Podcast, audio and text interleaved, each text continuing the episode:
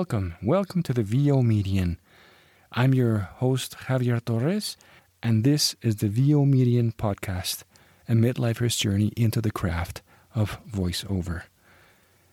Today, I'm very, very excited to share with you important information, guys, about how not to blow up your VO career. The information that I present to you today comes from Juan Frese, one of my mentors uh, in the Voice Masters Latin America voiceover course that I'm taking to become a professional, a certified professional. Juan Frese is a 30 uh, year professional in the industry. He is also a producer and voice actor, and his specialty is demos for aspiring and veteran VO professionals alike. So I have a podcast called the VO Median. Um, it is my first ever attempt at becoming a podcaster. However, it is not my first time in trying to bring my message to an audience, willing or unwilling, or worse yet, indifferent to my message.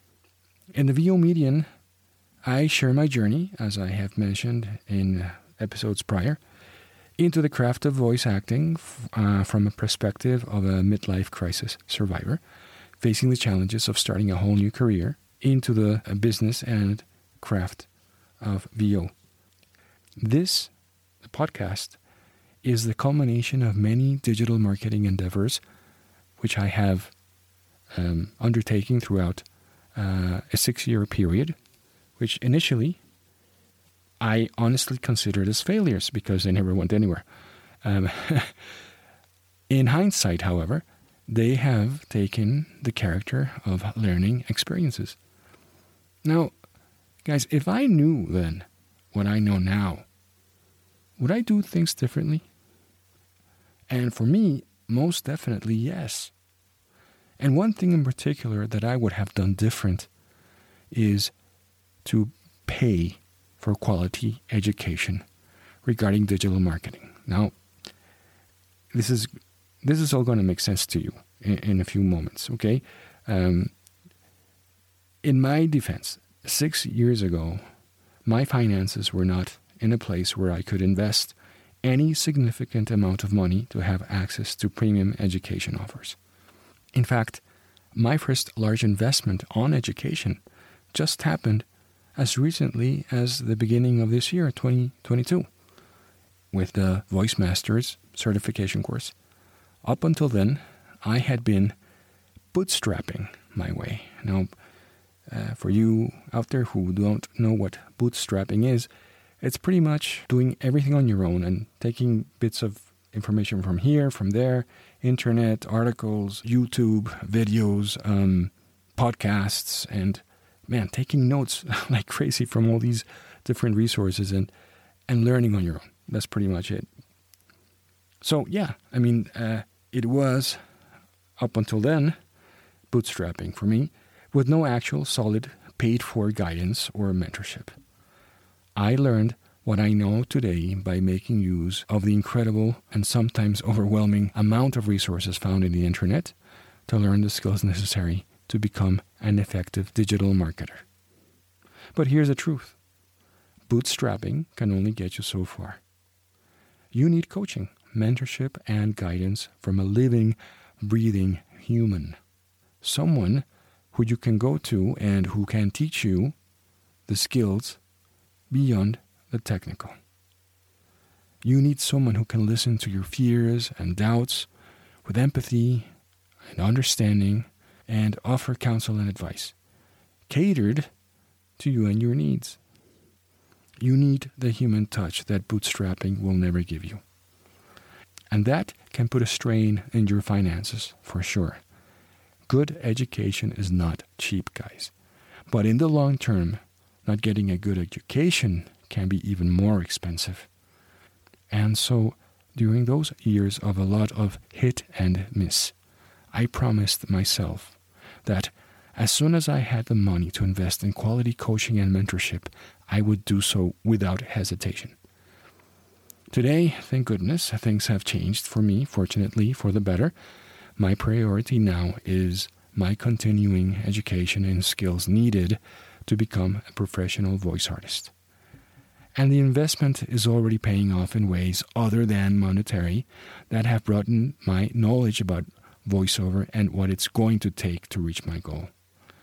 Among the most valuable recent teachings is a list of 10 mistakes that, if incurred upon, are surefire ways to demolish your chances at becoming a voiceover artist. Now, these are not my ideas based on my experience. In fact, I haven't made any of these errors yet, fortunately. So even though I may be doing myself a bit of a disservice by sharing how much of a beginner I am in this business, my goal remains to be transparent and legit with you guys. Even if it means that, yes, I am at the beginning stage of my VO career with a little experience about such matters, such mistakes. Please know, however, that whatever information I am sharing with you here at the VO Median podcast is coming from solid, established working professionals who I consider my mentors. Having said that, I would like to give credit to uh, one of these mentors who I've already mentioned, Juan Frese. The 10 mistakes mentioned in this episode's title come directly from his ample experience in the industry. Now, and this is how we're going to do it, guys. Uh, this episode is quite long, and I do not wish to bore you with it. Those 10 mistakes I'm going to be dividing in two sections, okay? I will be mentioning in this uh, podcast episode 5, the first five. And then in episode 5b, which is like an addendum, I will be mentioning the next five mistakes. So, number one producing casting demos with way too many special effects. Number two, excessive breathing and exhalation while recording. Number three, not hydrating correctly. Number four, not taking care of your eating and nutrition habits. Number five, sending demos below 6 dBs or over 0 dBs. Right, so let's break them down. Producing casting demos with way too many special effects. Yeah, sure, you've heard them. You've heard them.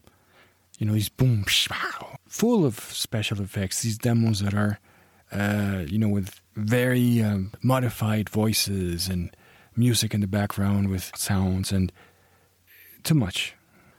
Remember, casting directors want to know you and your voice. If you drown out either, especially the latter, there is a very good chance the casting director will choose another artist whose demo is less cluttered with sound effects, allowing for better appreciation of their voice over yours. And of course, better chances for them getting the job. So, that's one. Two, excessive breathing and exhalations while recording. And I confess, this happens to me a lot. And even though I am at the beginning stage of my career, there is no excuse for not learning correct voice-over breathing techniques from a professional. Again, it may be a bit expensive, but it could be potentially disastrous to your voiceover career if you don't learn correct breathing techniques. This is especially true if you are deciding on learning a demanding format like, say, narrating audiobooks. Breathing then becomes a crucial part of managing your energy. Some sessions can last anywhere from four to five hours at a time, mornings and afternoons. Also, excessive breathing forces sound engineers to spend time cleaning this up for you when they could be doing something more productive, like editing other sections of your recording where their expertise is really needed. 3. Not hydrating properly. There's a lot going on with our vocal tract when we get in front of the microphone. But just as important, if not more, is what goes on before. Yes, there are exercises to help your face muscles and vocal cords get ready for the challenges of whatever format you're about to perform. Certainly, uh, guys, voice characterizations meant for animated cartoons and video games rank highest as far as vocal cord stressors, with audiobook narration coming in a close second, mostly uh, due to the colossal time spent narrating audiobooks um, when you do it on a professional level. But according to Carlos Calvache, yet another one of my mentors, um, and also um, a master vocalist and founder of VoiceCenter.com, proper hydration is one of the most important and often overlooked practices that must be done before and during any recording session.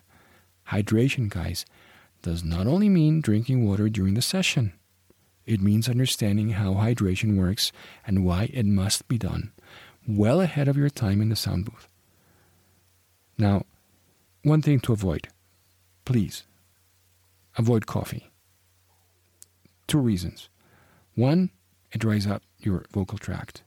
And the other one, which most people don't think about, is that coffee is a diuretic, okay, and could cause you to have unwanted restroom visits during your recording sessions. So uh, your your career will uh, thank you for it, and so will the engineers and the directors. okay. Let's see. Um, we have another one here coming in, uh, which is uh, being mindful of what you eat. One of the recurring things that happens most often to new voiceover artists is making unwelcome sounds, normally originating from an empty stomach or from a very full belly the higher the caloric density of the food you eat, guys. Um, processed delicious foods like pizza, hamburgers, hot dogs, and, and comfort food in general, the worse this can get. So be mindful of the food you're putting in your mouth, especially before a recording session. And not only is eating low calorie density food, fruits, vegetables, whole grain products, etc., better for you, it will also help you control those unwelcome and sometimes embarrassing sounds, providing you instead with long lasting energy. 5. Sending demos below 6 decibels or over 0 decibels. Now, here we start getting to the technical. Frankly, when I first started recording my voice, I did so timidly and with hesitation it's new technology, guys. I mean, all the software that is out there, it can be pretty overwhelming. Um, so, uh, uh, technical overwhelm is expected. And I realized very quickly that if I was not willing to learn, at the very least, basic recording and editing skills, my goal to become a VO artist would be literally dead on the ground. Naively, I uh, began to research the internet for resources and knowledge about this essential skill, and very soon realizing that sound recording and editing is a vast and more often than not complicated topic. Undeterred, I pressed on with my research, and little by little began to ascend the uh, inevitable and steep learning curve. There was and still is one element that helped me greatly curiosity, guys. The deeper I went into the nuances of recording and editing, the more I wanted to learn. And as those nuances began to make sense, I found myself enjoying the process very much. All this would not have happened if I had decided to let fear get the better of me. Which fear am I talking about here? Fear of failure, of course. The software, the tech jargon, and imperfections that would surely come my way, and some did and still do, initially held me back. But growth in this business, as in many other aspects in life, happens outside of our comfort zone, guys. Big refresher lesson right there. Insofar as sound editing and recording is concerned, there is no room to fake it till you make it. So Take the time necessary to learn the basics and go from there. Your customer, the sound engineers, the casting director, will normally provide you with sound and recording requirements, which may vary depending on each project, but never below, never below 6 dBs or over 0 dBs. Keep that in mind, and you should do quite well. This is where we stop for now we are going to go to the next episode, episode 5b, to continue on. Join me, and thank you for listening. Uh, if you've liked what you've heard in this episode, please subscribe here at the VO Median. And uh, if you find this uh, of benefit towards someone else, invite them. Invite them to listen to one of our episodes here and uh, also invite them to subscribe. I'll see you in the next episode and we'll continue on with the next four mistakes. Thank you guys and see you soon.